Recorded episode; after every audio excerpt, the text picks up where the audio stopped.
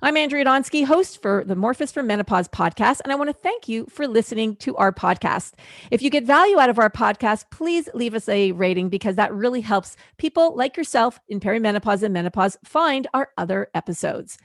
Today's episode is sponsored by Naturally Savvy, my other podcast with a thousand podcasts. So please, if you're interested in learning how to read product labels or just making healthier decisions when it comes to living a healthy lifestyle, you can head over and search for the Naturally Savvy podcast. On today's episode, I interviewed Dr. Lakeisha McMillan. She's an integrative gynecologist and hormone specialist based in Maryland, helping women in perimenopause and menopause. I'm really excited about this one because she talks about how to integrate mind, body, and spirit with traditional medicine. That's coming up right now. Dr. Lakeisha, welcome to Morphus. Thank you so much, Andrea. I am so excited to be here with you and your and your community today. I'm just so excited to have this conversation. So am I. And first of all, when I first discovered you, I saw an interview that you did and I thought you were just fabulous and you were you were such great energy and I thought you'd be so great for Morphus in our community because you really are an integrative gynecologist and you specialize in women's hormones especially in perimenopause and menopause so just the exact person that I'm so happy to have on our show today I would love you to start with your story. Oh wow. that that's usually always a big question. It's like, wow, yeah, what take us on this journey, right? And so, you know, I always start out by saying, you know, I was blessed to be part of a two-parent household. That was that's kind of like my foundation. Both my parents were educators, and I remember telling them from like the tender age of 12 that I wanted to be a doctor. Now, my mm-hmm. brother mm. and I always joke that our dad was our biggest cheerleader and mommy was like our coach. So we would run in and say, "Hey, I want to go to the moon." And daddy would go, "Yes, you can do it. Awesome." Mommy would pull out the pen and paper and go, okay, what's the SOP? What are we doing? How are we getting there? What are your materials? You know? And so I go in and I say, hey, I want to be this doctor that delivers babies because I saw this video, The Miracle of Life, and was like, that's so cool like i want to do that. And so they were both like you know what? We're not doctors. You need to find yourself around them so that you know if this is really what you want to do.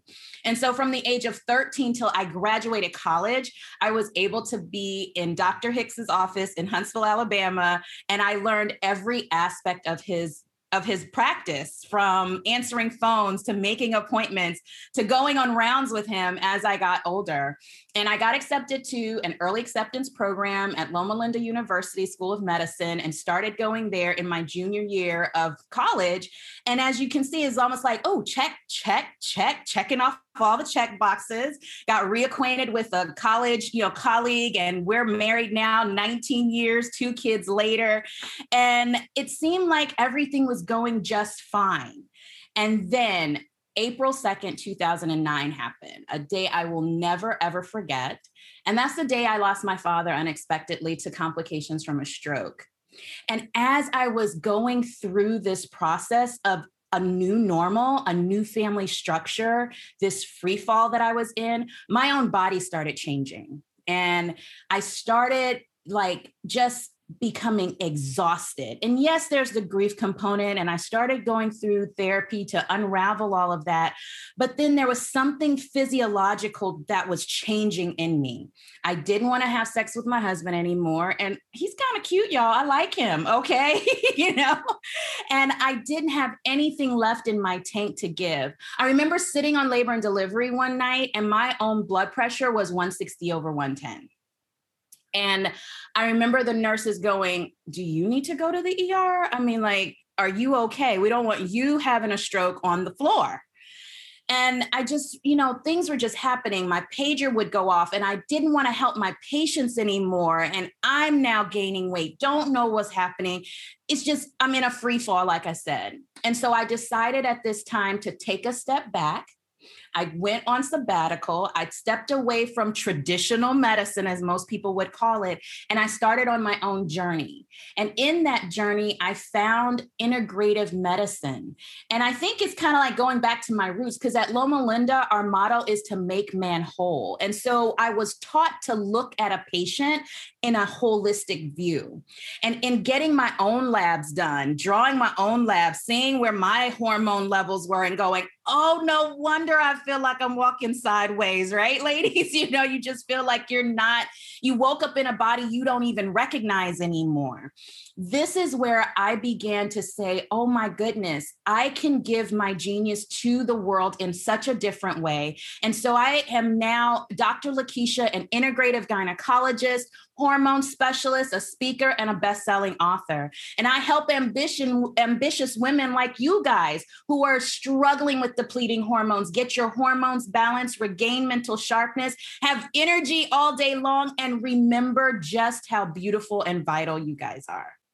I love that. And also, and I love the fact that you talked about not wanting to have sex with your husband. I mean, you are talking about real things, mm-hmm. vaginal dryness. I mean, that's a big mm-hmm. reason for many of us, our loss of libido as we get into mm-hmm. perimenopause and menopause. So I love that you're talking about it. And the more we talk about it, the more we banish the stigma, which is why you are here and why I am here and why we're doing what we do. So I want to go back to the integrative medicine part because that's a big thing for me. I'm a very big, I'm a huge believer in natural health and natural ways. So can you explain what that means for those who may not understand that? Absolutely. So, integrative medicine for me means that I look at you as a whole person. You know, medicine has gotten very good at dismembering the body. I say that all the time. Everybody looks at their little specialty. You know, when women would come to me as an OBGYN in the quote unquote traditional world, they would come and say, Oh, you know, my periods are wacky, something happened. And when I would take a step back and say, Okay, you said your period started getting irregular. When did that happen? Three months ago? What what changed in your life three months ago? What stressors came up? What changed? Dietary, routine, sleep. And I used to get some women look at me like I had just grown a second head. Like, well, why are you even asking me that? Because in the world of integration, you know that physiology comes from a place that you really have to start digging deep and uncovering certain layers so that once we fix this problem, we won't be here, same song, different verse next year. And I say that all the time. I can get your hormones balanced, we can work on everything, and we'll be back here, same station if we don't really look at you as a whole person and start really working on some other aspects that have gotten us to this point.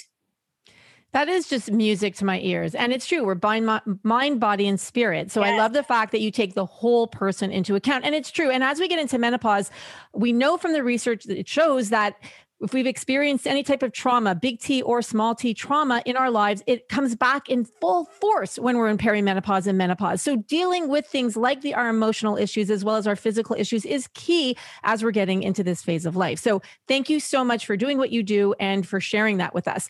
Just to be clear, do you practice? So, let's say for somebody who is in Maryland and wants to see you in person, is it something that you do that you can help women in, through your practice or is, do you have courses? How do you help women? Oh my goodness i have everything. I love it. So i do have a concierge practice um, that is where you can come and get a, a, free consultation with me and that way we can see if we can work together. I have online courses that I, um, i'm actually launching in in march sorry, in May, I always have to get the two M's ready. In May, I'm launching a seven day um, mini course where it's a video course where you can do it on your own, understand what's going on in your bodies. I have a book that you can purchase and read on your own to understand what's going on. So, I, and I do challenges every once in a while. I have an online, you know, VIP community. So I have various different ways that you can access this information, access a group of women that are just like like you so that you can get this camaraderie so you don't feel isolated and like you're on your own. So there are various different avenues where you can get this information and get access to me.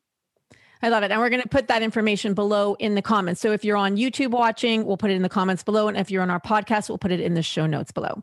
Okay, Dr. Lakeisha, I want to go. One of the things you and I had talked about uh, prior to today was having a conversation with your doctor. And if your doctor isn't listening or perhaps doesn't understand perimenopause and menopause, you had said something that was very interesting to me. You're like, well, find a new doctor. And I know that that might not be so easy for many people, but let's go back to the beginning. So once we start experiencing changes in our body, we might not really understand what's happening. One of the first things that we do, aside from Googling it and going online and looking for information, is to really go to our doctor and speak to our healthcare practitioner provider. Let's talk about what is that conversation? What are some questions we can ask our doctor to ensure that we're finding the right healthcare provider? Awesome. That is a great, great question. So, what I look for is someone that is, first of all, willing to listen to you and not be dismissive of what you're bringing to the table. Yeah. You know your body, you live with yourself every day. You see your practitioner different times during the year. And if you come in and say something's not right, I really need some help. And if they're willing to sit in the weeds with you, that's key. That's like a, a green light. It's like, oh, okay, let's keep moving. And if they are open to having this dialogue and saying, hey, I may not have all the answers, but either one, reaching into their Rolodex of super friends and referring you, or two, saying, I'm willing to do some research on my own and let's come back together and see what we can come up with, that's another green light night. So, having this conversation and being able to have the power to have that conversation as an exchange. I mean, this is what we really need. We need women to be CEOs of their health and be able to say, okay, who am I going to employ and staff on my healthcare team? That's really what you're doing. You're curating your healthcare team so that you can feel that you're getting everything that's helping you to be that whole person. Absolutely.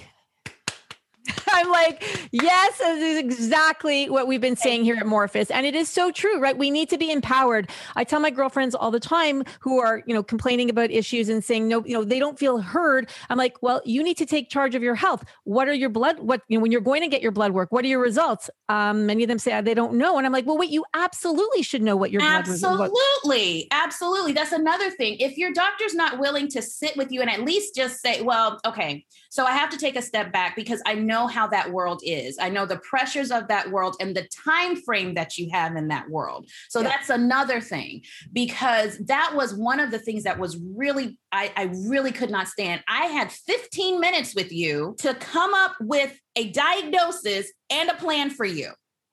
And we had very little time to engage for me to talk to you, for me to know what's going on with your family, with your household, with your work, with everything that's going on with you. And then I'm a human being too. And there are things that I'm bringing as a physician to the conversation. So, not having that time and being pressured to make sure I'm in the EMR and making sure I'm documenting everything correctly, that's a whole nother piece to the situation. And so, that is another reason why I love what I get to do in my concierge practice because I get the time to sit down on the floor with you, so to speak, and say, hey, okay, let's lay this all out. What are we doing? How are we moving, you know, forward? So that is part of it that your doctor doesn't really have the time. And that's a whole mess of healthcare in and of itself. But at least let them say, hey, here are your labs they look fine. They're normal. A lot of times, if you have labs and you don't get a callback, it's because they're normal. That's kind of how the system works. They usually only call you if something's wrong, which then it's a, a, very scary conversation. Sometimes it's over the phone, which really is very impersonal. And so these are the things that you need to advocate for and say, I need to understand your practice up front. How do you how do you communicate what's going on with me? How do you communicate what my labs are? Are you able to tell me because this lab is looking this way this is the symptom that i'm having? So that you know how your doctor is communicating with you so that you all are on the same page. What would you say are some of the most important lab work that women should be asking their doctor to give them oh there's a there's um especially in the perimenopause menopausal phase yep. there are there's a lot that you can get there's different tests that are out there what i say is make sure that when you're going to your practitioner that they are an expert in whatever test that they are running for you that they're able to interpret it. Um, I, I, put a list of tests in my book. I think it's on page 33 only because i kind of have had to reference that recently. And so there are different tests for like hormones that you can get run. There are different tests for thyroid because that's another area that very important Yes. There's um, tests that you can run for your adrenal health because that gets impacted. And yep. then there's certain vitamins and minerals and nutrients that you can also get um, test run for. And so there's some basic ones. So the main ones that I, I talk about a lot are like your estrogens, your progesterone, testosterone. Um, there's a whole sequence of tests for thyroid. Um, I usually say make sure that your doctor's running more than just the TSH for thyroid and, mm-hmm. and making sure it's not just a reflexive. If that looks bad, then no, but let's look at yeah. all of the different um, entities of the thyroid. And so there are different tests that you can actually ask um, for. And I go through that in a consultation with you, or like I said, it's, I think it's on page 33 of my book. The other PMS, right? Yes. That's the name of your book. Yeah, I love that. That's a great book. It's a great title, by the way. Thank love you. It. Thank you. Yeah, and I we're also I'm also a big advocate for asking for your liver enzymes to get tested. I mean, there is definitely different uh, tests you can speak to your doctor, and then when you get the results, and even if it that you're and you made a good point about the doctor not calling you if it's normal. So even if your thyroid stimulating hormone or your TSH, with Dr. Lakeisha just mentioned, comes back in the normal range, it still might not be optimal for you. So that's a really important point. And I know that here we live in Canada, the range I believe or the the normal range I think is up to 5.5 for a TSH, but we know that wow. if your your TSH is over 2 yes. and between 5.5 it's yes. still considered normal, but ladies, it's not. You really need to be doing something about your thyroid. Yes, so there's yes so that's an important note to, that we should be making I, also. I so. On that same note, I know yeah. that here in the States, we've actually lowered the TSH range from that 5.5 region because there was a big yeah. discussion in the endocrinology um, world that said, hey, people are feeling horrible when their TSH is actually around three and four. Yep. And it yep. may not even show up in your free T4 or free T3 numbers. It exactly. won't reflect to that. And so that's a great point. Um, I, I talk about optimization and optimal numbers and optimal levels. And so we have to have these conversations along with, okay, what are the symptoms that you're having? You can't ignore those. You know, somebody's coming to exactly. me and they have symptoms that tell me something's not right, something's not right. I can't just say, well, the numbers say, no, it needs to be a whole conversation. Yep. And I, I, absolutely agree with that. So, how much training does a doctor get in medical school for perimenopause and menopause? That's a great question. So, when you go through medical school, at the end of medical school, you decide which specialty you're going to go into. And so I decided to go into the specialty of obstetrics and gynecology, which is a four year residency program. In that time, you get trained on how to deliver babies, of course, how to manage, um, you know, during the, the, the time of, of like the perinatal phase. You learn how to deliver babies. You learn about GYN problems, how to take care of women. I, it's so interesting that my life is so entwined with the WHI study because the WHI study came out my very first day of residency. I will never forget it. My residency program director ran in. They had FedEx this study to her house, and we're sitting there, new doctors, bright eyed, bushy tail, and she's just like, oh my gosh, this is here. And what happened is that in residency it's it's just like when you're out how much do you read? How much do you glean? You know we have what are called journal clubs. We have opportunities to look at different studies.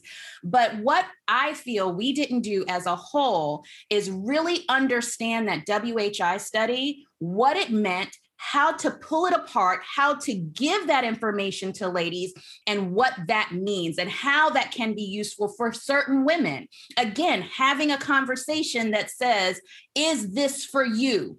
Are you a candidate? What are the symptoms that you're trying to help to ameliorate? What is it that I can do for you that you can feel better every single day and show up as the powerful woman you are. And so the training, there is some very traditional training, but when it comes to hormones, that's kind of on your own because we're taught about birth control, we're taught about contraception, we're taught surgery, we are taught some basic foundations. But when it comes to this integration and even just hormones, it's basically on your own how much do you want to learn? And they're out there there are other there's there are courses out there are conferences. And so that's the way that i've chosen to to basically to educate myself And that's why it's so crucial to see a doctor who understands menopause and perimenopause. But even myself, I remember when I first started experiencing perimenopause symptoms, my doctor looked at me and she, you know, we did the usual blood test, but she was like, it's really hard for me to tell if you're in perimenopause or menopause, right? We can guess at it, but we don't know for sure. And then I've seen doctors, another doctor I had who told me that something was happening with my body. And she said to me, Well, maybe now you're coming out of menopause. So I think that there's so much information out there and there's a lot of guessing that's going on. And because, like you said, there isn't the formal training, it's important to seek a doctor or to look for a doctor and see a doctor like yourself who has gone the extra mile to really understand perimenopause and menopause. And, and that is why I wanted to interview you today, because I really believe once women are taken care of, they feel supported, they're seeing the right practitioner, then they can start taking care of their symptoms. And uh, we're talking multi symptoms. At uh, Morphus, I've spent the last four years, Dr. Lakeisha, really delving into the research and the and both anecdotal and non-anecdotal, right? So I've been looking at the research and speaking to women and thousands of women. And it's what's so interesting to me is that we have now discovered that there are over 85 different signs and symptoms of menopause. And before doing this, we had heard, yeah, there's 30 to 40. No, no, no. There are like 85 plus signs and symptoms of menopause. So understanding and seeing a doctor who gets that to me will make women feel supported, heard, and then you can also help them to feel better, right? Absolutely. Absolutely. That I, I love j- everything you just said. I'm just gonna I'm just gonna do a standing ovation for you. Thank you. I love that. And I love how, you know what I love too? Is I love how supportive we are of each other in terms of being women and we're both in the menopause space. But you know what? To me it's so important that we get as much information out there to women. You're a doctor. You're trained in this. You've gone the extra mile. I'm a nutritionist. And together everybody we come together. And that's where the integration to me really is. And that's why i love that you are on our show today. So i'm going to thank you again for being here because i mean i still have a lot more questions but you know just for being here and being present with us and really sharing your knowledge it means a lot to us. So thank you. Absolutely and I'm so glad that you brought that in because I talk about this too. And this is where I, I also have my little Rolodex of super friends. I'm talking about how the gut plays a role. We've got to look at how that changes. I mean, there's so much in our body exactly. that changes, and we have to address it as an entire entity an entire mm-hmm. entity. So yes, you know, someone like yourself that has gone and done the reading and been able to implement it in your own practice, being able to give this information to women and see the changes, see the results, that is key as well. That's that's key as well. Yes, uh, thank you so much for saying that. And I want to go back to what you said about hormones. So you mm-hmm. talked about the WHI study. So for women who, um, so if you're listening, you're not familiar, that's the Women's Health Initiative. So that was a big study that was done. Dr. Lakeisha, maybe give a little bit of a background in terms of what that is, talking about hormone replacement therapy because I do want to ask you about HRT, your thoughts on it, as well as BHRT, which is bioidentical hormone therapy. Absolutely. So the WHI study came out in 2002, and what they did was they looked at women that were 63 years old and older. And these women had had a known cardiovascular event, and they were trying to prevent them from having another cardiovascular event, like a stroke or heart attack, because the thought process, if you just look at it kind of like in general terms, was that, hey, when women are younger and they're in their reproductive phase, their risk factors for having heart attacks and stroke versus what happens to men is a lot lower. Wow, what is it? Maybe it's their hormones, maybe it's a protective effect. And so they were like, why don't we protect them even further and give them some estrogen and progesterone? Well, the sources of those was horse urine. Seriously, literally equestrian horse urine. They took that and made compounds called Premarin and Prempro, and they gave it to the women. And you guys know what happened?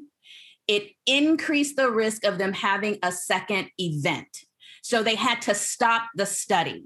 And then there were other studies that spawned off of that. They started doing the HERS study, the HERS 2 study, where they just looked at estrogen alone. They looked at progesterone alone. They just looked at all the, and then there was a noticing in effect of increase, a slight increased risk of breast cancer. So they were like, whoa, wait, what happened? And what they found was that it was these synthetic hormones. So let's talk about what synthetic hormones are. Synthetic hormones are when you take something and you try and make it look like what the, the original was. So it's like taking this molecule and trying to make it into a key, the key shape that your original estrogen and progesterone would look like, so that it can actually go into the lock and actually start things happening in the cell but it's not the real thing, right? It's not the actual molecule. So, what happens is when your body starts breaking this molecule down, it makes what we call, we love big words in medicine because it feels like my education was worth it. We make these big metabolites, okay? And it's these metabolites that kind of go off, and our body can't package up these metabolites properly and excrete them through our urine and our bowels and get rid of them. And our liver sometimes has a really hard time getting these things packaged up and, and out. So, what we've now come to find are that things called bioidentical hormones. So, when in the world of, of hormones in my space, we use the term HRT to really just talk about horm- the, the old terminology, which is hormone replacement therapy. So, when I hear HRT, I think of Premarin and Prempro. When I hear BHRT, I think of bioidentical things like bioidentical testosterone, bioidentical progesterone, bioidentical estrogen. What that means is, yes, it was still, they had to make it, but they made it out of, and they made it to look just like what your body used to make. It's the right key. It fits in the lock. It turns the lock. Your body breaks it down just like it used to break down everything else, and it packages it up and it gets it out of there. So that's the difference between the two. And that's what happened when I believe we didn't do a good job of saying, okay, how does this look for women that are 43 years old, that are now starting to have just the early symptoms of perimenopause? How does this look for women that are now 50 years old, that are now starting to have more of the symptoms of menopause? Or we're just looking at overall health, like you said, over 85 symptoms of perimenopause, and then you go into menopause and there's so many physiological changes that we have to support.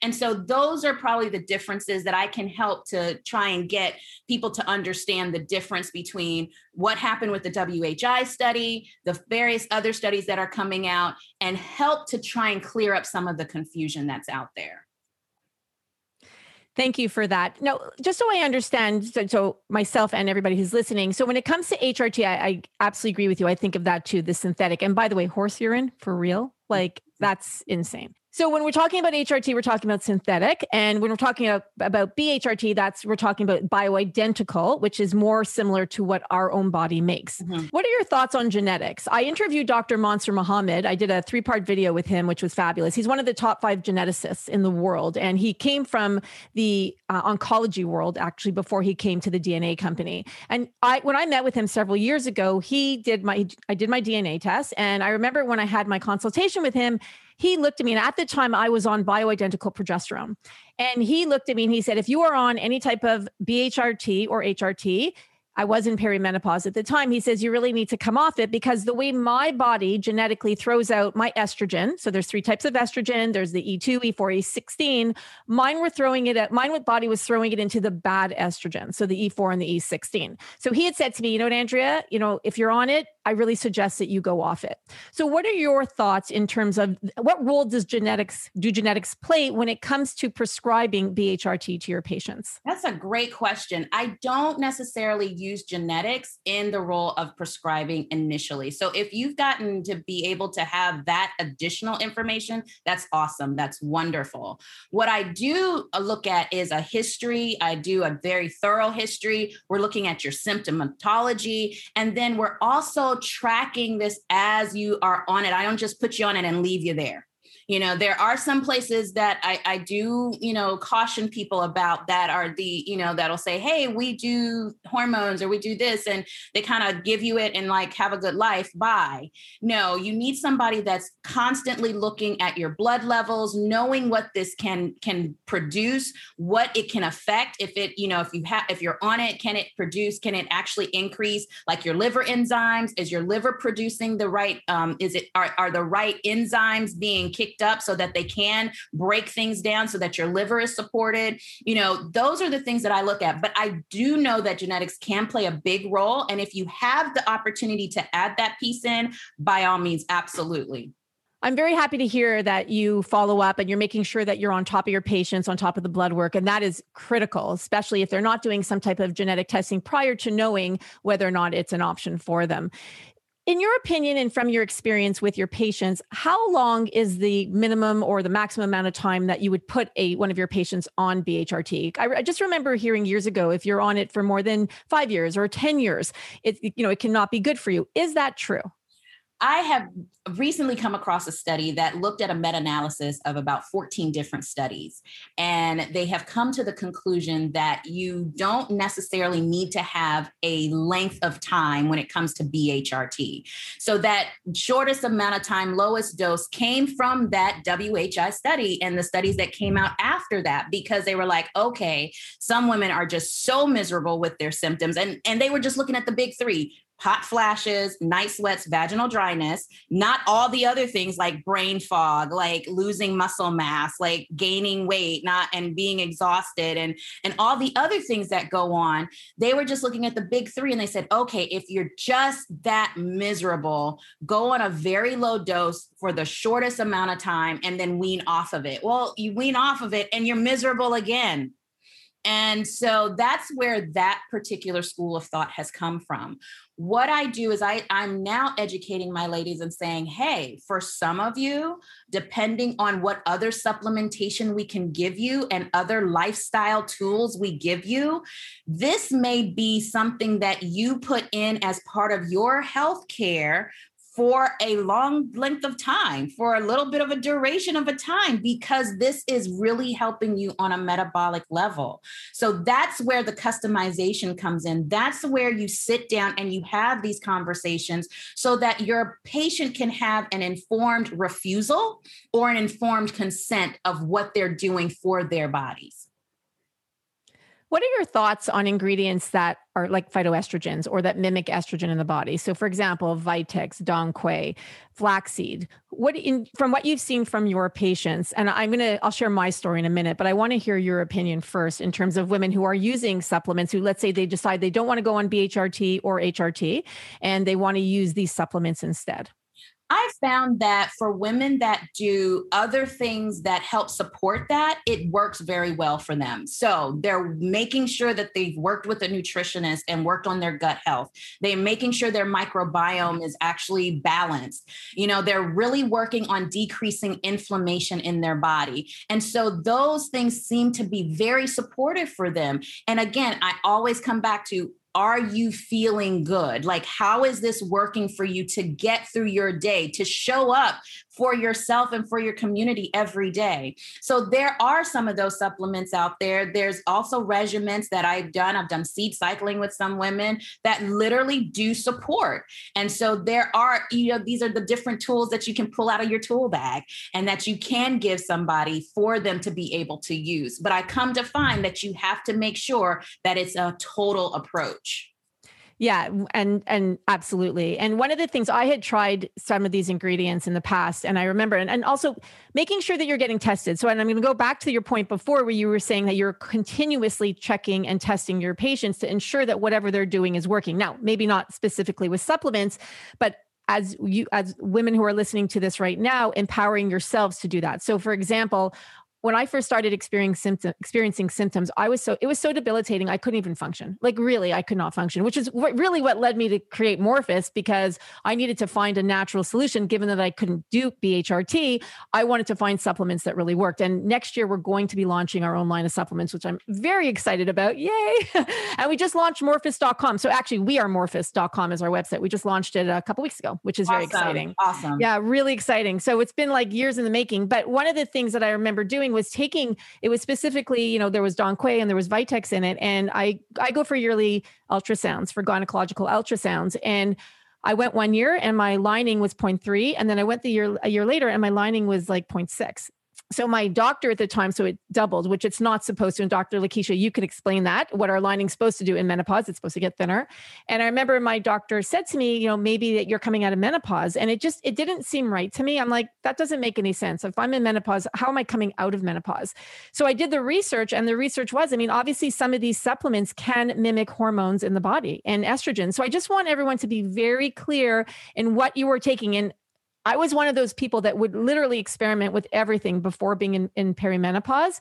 And now I am really careful what I put into my body. Yes, so, yes. I see your point. Yes. So there are supplements out there that can help with some of your symptoms, but you absolutely have to be very careful and yes. talk to somebody that knows what they are for. So, like you just said, um, Andrea, is that what can happen is that if we think about our cycle just the way it used to be, you know, back when we started having our periods, estrogen helps to make the lining grow very thick. So I always say, think of it as like estrogen making the grass grow tall, and progesterone is in charge of the lawn more. So depending on if there was an egg fertilized, progesterone waits around for that signal. Nope, no egg was fertilized. All right, guys, in about a week or so, mow the lawn. We don't need it. So, what can happen is if you have something on board that's mimicking estrogen, that's making the uterine lining grow fast again, but you don't have that balance of the progesterone, then you have just like wild grass growing. And that's not a good thing. And so there is the thing where you have to be you have to be monitored if you are if you are in menopause and you go 12 consecutive months without a period that's the definition and you end up having a period after those 12 consecutive months you have to be evaluated for uterine cancer. That's it point blank. That's what we're looking for. Now there are other things that can mimic you having you know a period or bleeding like polyps. That's something else that's benign. Um, you know so there are other things that can do it but the big thing we're looking for 12 consecutive months, no period, then you have a period, we're looking for cancer. I'm just be point blank with that.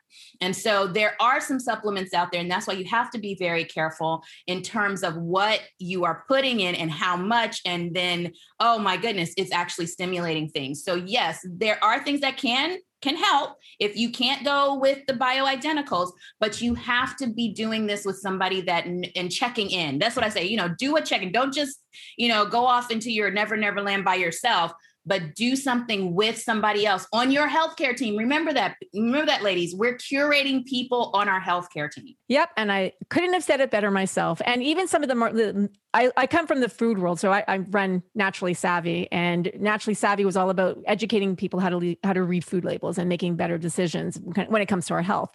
And I remember we used to use the term all the time misleading marketing. And I'm now what I'm starting to find is that there is a lot of misleading marketing when it comes to the menopause relief supplement market. Having knowing this because we're going to be launching our own supplements next year. So even in products that say hormone free or estrogen free, just really be careful and make sure that you are doing your research. So I'll leave it at that. And uh, you know, in terms of just really understanding what you're putting in your body, and like you said, Dr. Lakeischa, making sure that you are working with somebody that understands this. So very important. And and I did have to have a biopsy. So what you're talking about in terms of checking for cancer because my endometrium lining thickened, it doubled in one year. That was of concern to me after I did the research, and we ended up having to do a biopsy, a biopsy. And thankfully, nothing is everything is okay and nothing's wrong. But it is something that we need to be mindful of. Dr. Lakeischa, I have another question for you when it comes to understanding the tools that we can use. So we talked about supplements, we talked about BHRT, we talked about in terms of the emotional aspect. What are what is what are one or two more tools that we can use to really help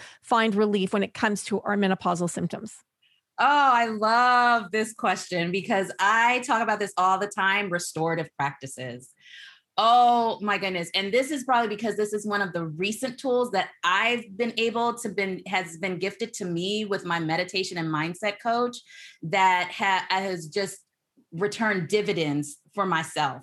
And so when I talk about restorative practices, I'm talking about things that literally support your parasympathetic nervous system and calm down the sympathetic nervous system.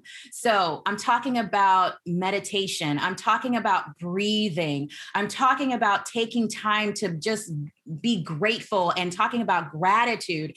And a lot of times we think about these things and we think that they're so minimal, but they literally rewire our brain, they rewire our body, they support different physiological changes.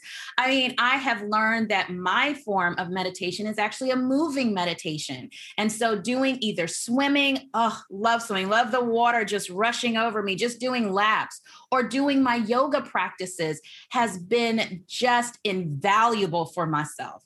And it has really helped me to even with weight control, you know, making sure that I can make sure that these hips and this muffin top doesn't get out of control.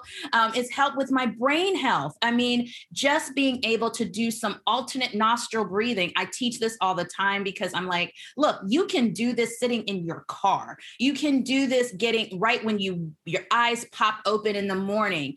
You can do these things and you don't have to necessarily make sure it's the schedule. Put on your tennis shoes, put on your workout clothes and then go. But breathing, different forms of breathing can be invaluable. So, restorative practices are the other tool that I love to be able to put in my toolbox.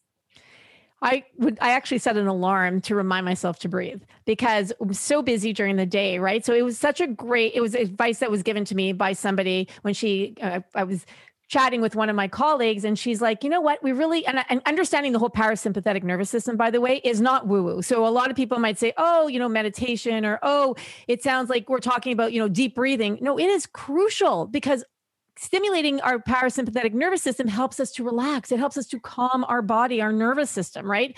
So everything that you had just said. So I put an alarm on my phone to remind me to breathe.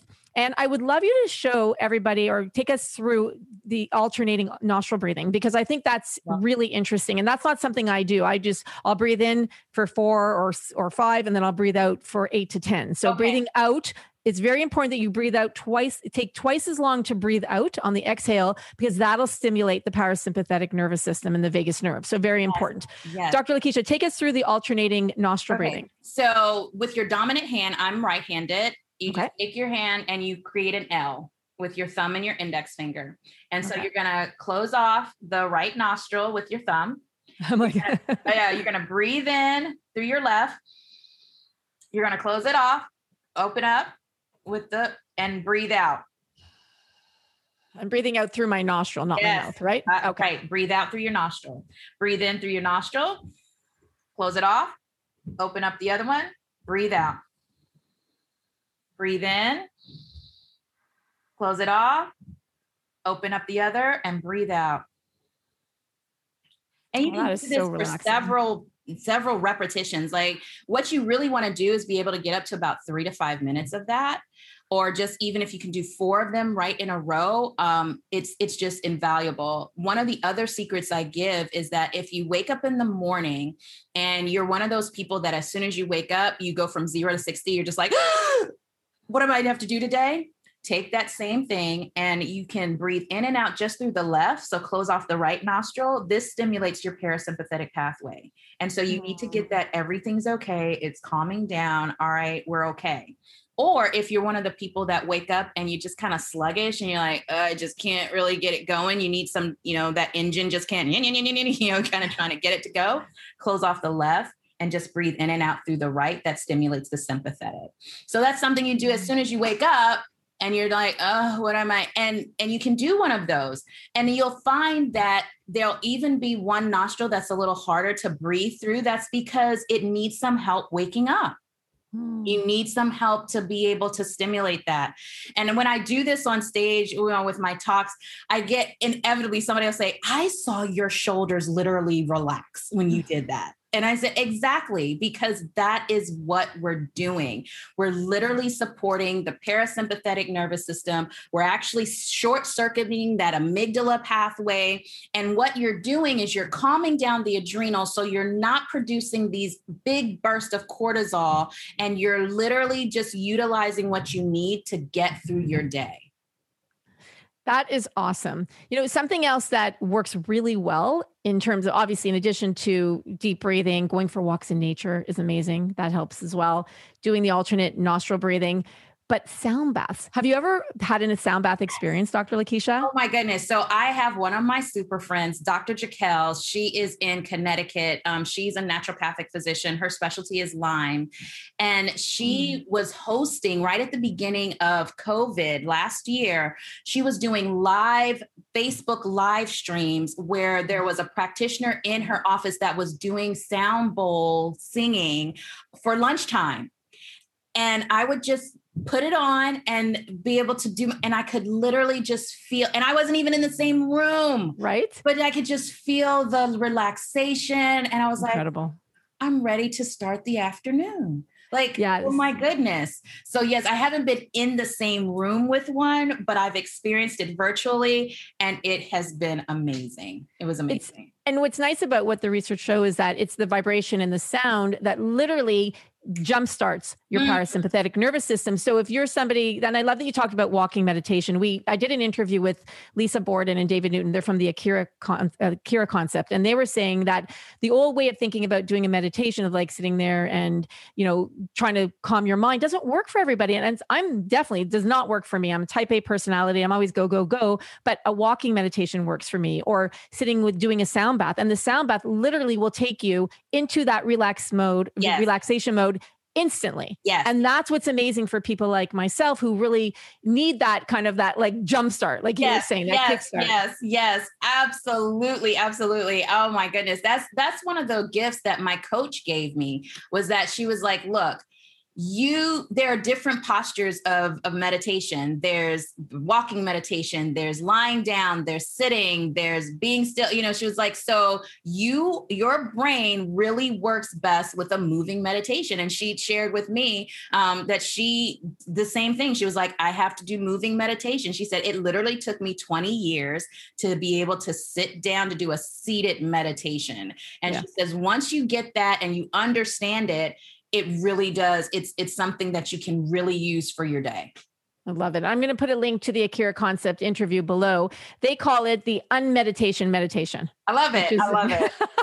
which is a great name. And you can also just Google sound bath because you because there are many, you know, they're not you can buy like ones that aren't very expensive for your house and you can just do it yourself or you can even listen to it on YouTube. Like you were saying, your friend Dr. Lakeischa, if maybe you could give us her name again. Is she still doing them now? Like for uh, people I don't think she's still doing them, but hmm. you can catch them on her page, Dr. Jaquel. Um, Dr. Jaquel ND is her Facebook awesome. page. And I think um way you can follow her on even Instagram. And she's amazing. She's just an amazing doctor. Well, thank you for sharing another. I love how you say that you're super friends. I love that. I'm going to uh, I'm to use that from now on. It's like I always say my team of experts, but I love that super friends. So that's a, it's a really well, very well, good way to explain it. So I think that's amazing. Is there anything that we didn't talk about today that you would like to share with our audience when it comes to being in perimenopause and menopause and finding relief, tools, anything? I just want women to be able to have the conversation because when we start having this conversation when we shine the light on it we take the shame away from it. Because i believe that over the t- over time years ago it was a shameful conversation. It was whispered the change you know, you would be standing with your mom or aunties or somebody in a room, and on one of them would start, you know, perspiring, and and everybody would kind of be like, "Who hold their breath?" And it was this whispered tone and this whispered conversation, and so it it brought about it like there was supposed to be something done in secrecy. And the more we talk about it, the more we bring light to it. This is just as this is the talk 2.0. We yep. are supposed to be having this form of the talk, just like we had when we were about to start our periods. Exactly. This is now the second half of that talk. And being able to have that gives us our voices back, gives us the reins of our body back. So, the biggest advice I would say is just continue to have these conversations, find these resources, be an advocate for yourself and your girlfriends and your sisters your daughters and those generations that are coming behind us. Yes, yes, yes, and yes, which is why Morphus exists, which is why you're doing what you do. And I just absolutely love that we ended our interview with that because that is the truth. So, Dr. Lakeischa, how could people find out more about you and how could they follow you on social media?